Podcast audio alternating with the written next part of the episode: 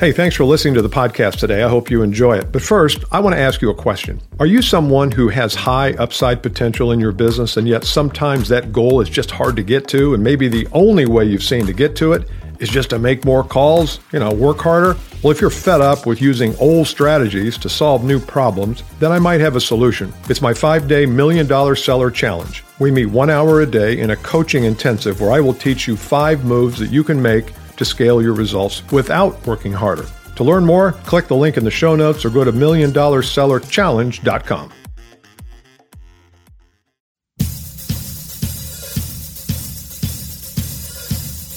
Welcome to the 2X Podcast. Here's your host, Bill Caskey. Well, I'm talking today with Dr. Brookh Lyons, who uh, I'm holding the book that she has written it's called the envelope system or envelope system. I'm not sure how to pronounce that. I never know.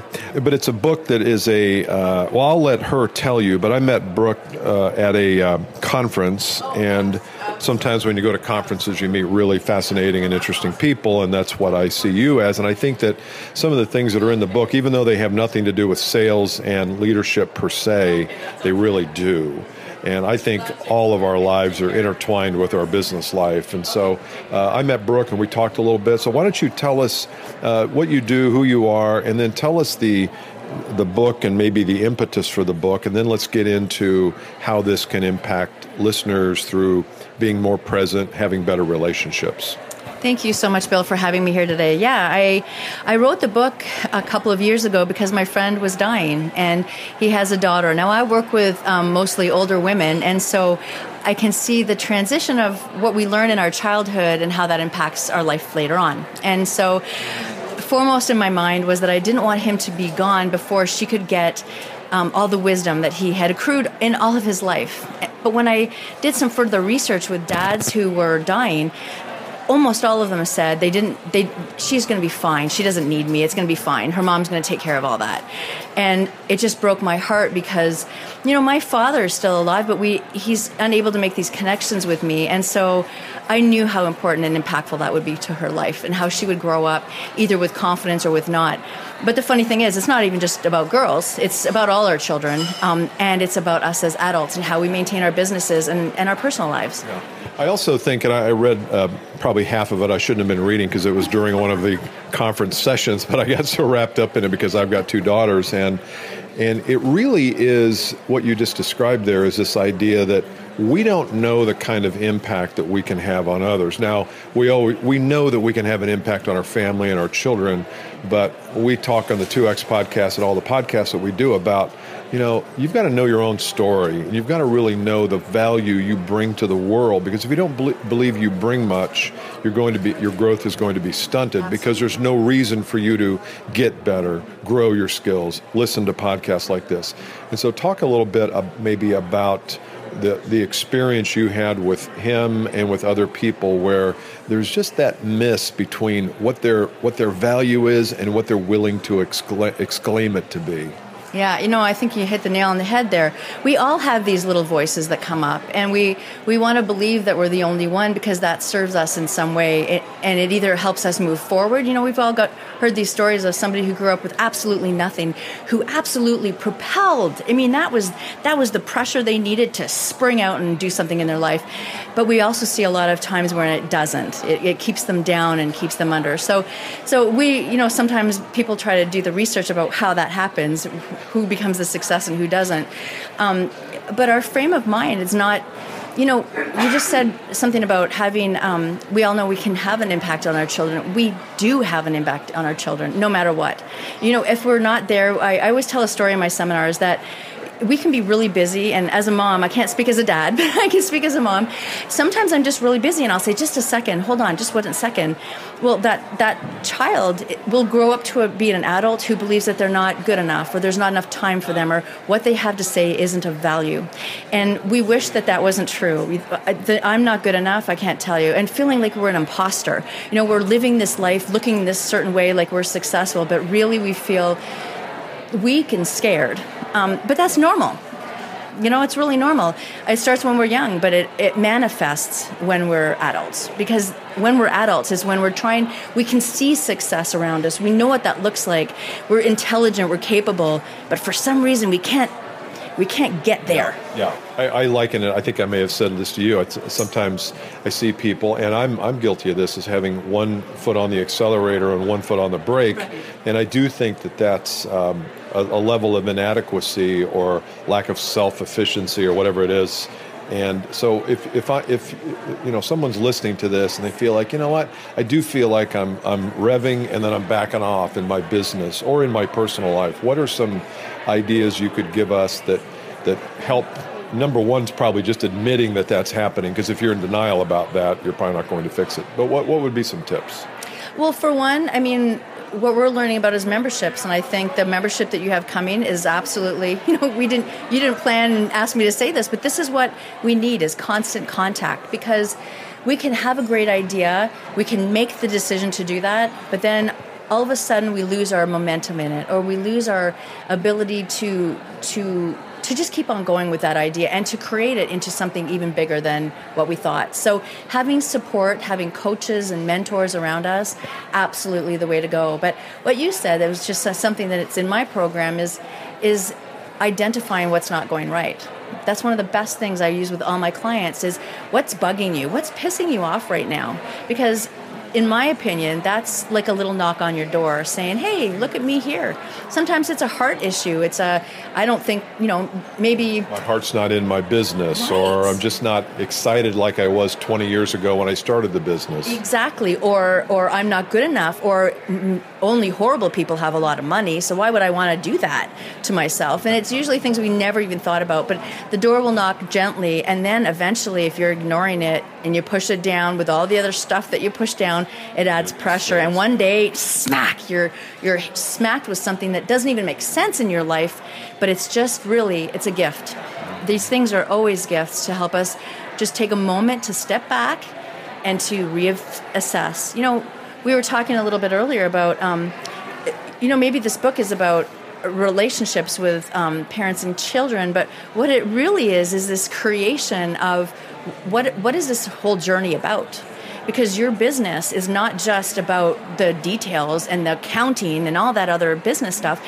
It is also how you maneuver in your relationships. Because you know, if you don't have your, if you're not mindful of your staff and heartful with them, it creates a completely different thing. If you have a staff member who loves gifts and you're constantly telling them good job, it's falling on deaf ears. We really have to know our people a little bit better, and that starts with um, just identifying what the knocks are before they turn into a slamming. So, when you say the knocks, you mean let's just say uh, that I have a uh, I have a business or a territory or whatever. I'm a, a sales professional, and I'm listening to this and and there's just something not right. There's just there's a void or there's a v- vacuum or something in my life. Is it is it just a matter of being with that and looking at it, or where do where do I need to explore how, how would I explore that on my own? Because I always feel, and I've had some guests on recently where we talk about sometimes you just need another human being across the table from you saying, no, no, no, you just said this and now you said that. That makes no sense. Sort of a challenging person. I know that's what you yeah. do a little bit. How does one do that on their own, or can it be done on their own?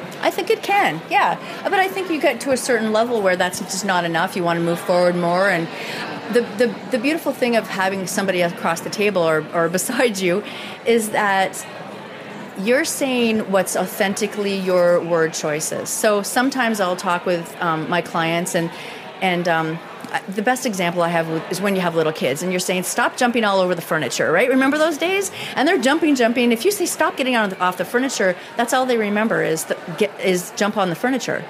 What you really want to say is, hey, put the pillows on the floor and jump on the floor or, or whatever it is. You want to refocus them.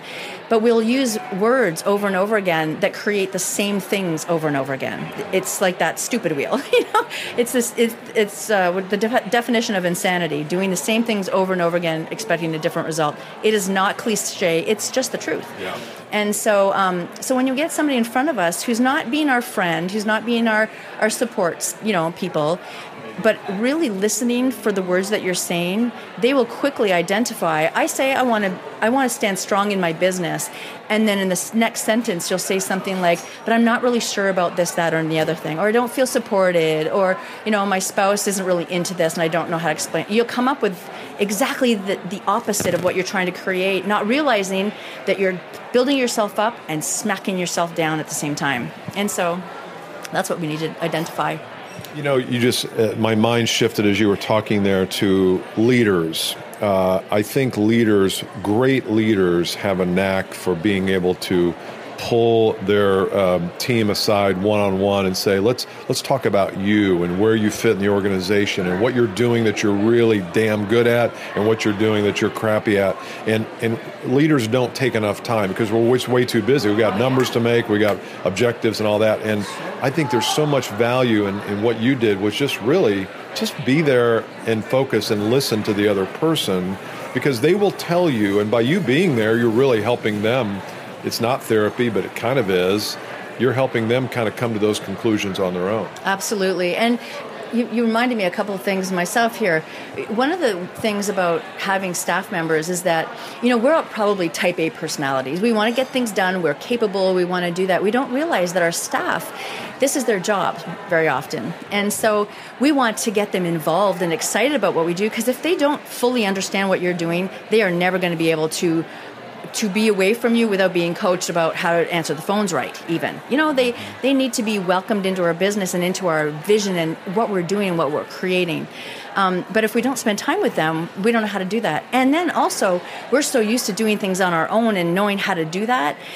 But you know what? Is it possible that there's another way? You know maybe we could give an assignment to somebody and say what do you think is the best way for them to do that? Even if you don't even do it that way what what kind of honor, what kind of relationship and, and esteem would that create for that employee or coworker or whatever, even your spouse member, you know, a spouse and your family? What does that create in them for independence and strength that that perhaps, I mean, this is just going far. Maybe is even a better way. better idea. That's exactly right. right. Well, I think salespeople you know, they not only have external customers, but we have internal customers. We have our customer service team, and we have an inside sales staff, and we have our sales manager, and we have technical engineers sometimes that we have to involve in the sale. And the sales team sometimes is not thought of as the highest level of human in, in the human race and that's most unfortunate. But I think we do bring a little bit of that on ourselves. So we go in and we throw paperwork at somebody, say, "Hey, this got to ship tomorrow at three. I can't. I'm. I, you know, that's just the end of the conversation. They walk away. Terrible way to build relationships internally. So even if they're not direct reports to you. You can still have an impact on them by being present and being in the moment and learning maybe if you didn't do it right, if you say to them, look, I know last time I came in and I think you were kind of pissed off at me, how do you want to do this in the future? Yeah. Boy, there's that's a great question of a whole entire podcast. So, you just reminded me of a story. Um, a couple years ago, I had a very high-ranking um, client who um, he just he was having trouble in lots of his relationships. And one in particular was his his daughter. And this don't don't get me wrong this isn't just for them. It's it's for anybody because he was giving her tasks as soon as she walked in you know she she was with him every other weekend and they were actually having a party this is just a great story they were having a party and so he was kind of stressed out because he hadn't seen her all week and they hadn't really connected as much as they wanted um, only by text. And so we walked through the door. She walked through the door, and, and he said, "Can you get the garbage?" And she's like, "Oh." Yes, and she went and got the garbage. And I had a, a coaching call with him just a couple days go, later. He goes, "I don't even know what I did wrong. Like I was making this party for her. The, the, for her. I mean, I was doing it for her. It could be a work assignment. It could be a project you're all doing together. But unfortunately in his in his getting things done which is brilliant and wonderful and they had a fantastic party she was so grateful he forgot to look her in the eye so when she walked through the door it would have taken a second really i mean a second to just say hi honey so good to see you like they, can you, you go? a big party. Yeah, go do the garbage, please. you know, yeah. I mean, it sounds ridiculous, but this is not just for our families. This is for our staff members because the more insults they feel, the less they can create in your business. And you think it's a pain in the butt sometimes. Well, we do. We think it's, you know, oh my gosh, I got to like constantly touch these people with emotions and all. You know, we think of it that way. But I hope that um, maybe we'll start to just fantasize about maybe if we look at them in the eye and ask them a question about themselves um, not in a way, you know, just it's great to see you. We don't have to say how are you doing because that opens up a whole can of worms. Goals. What's your yeah. vision for your? You know, you know do Sometimes because you do, but not every on every occasion. Exactly, and so when we can ask them just a question that's maybe seems a little personal, but will also help you in your path.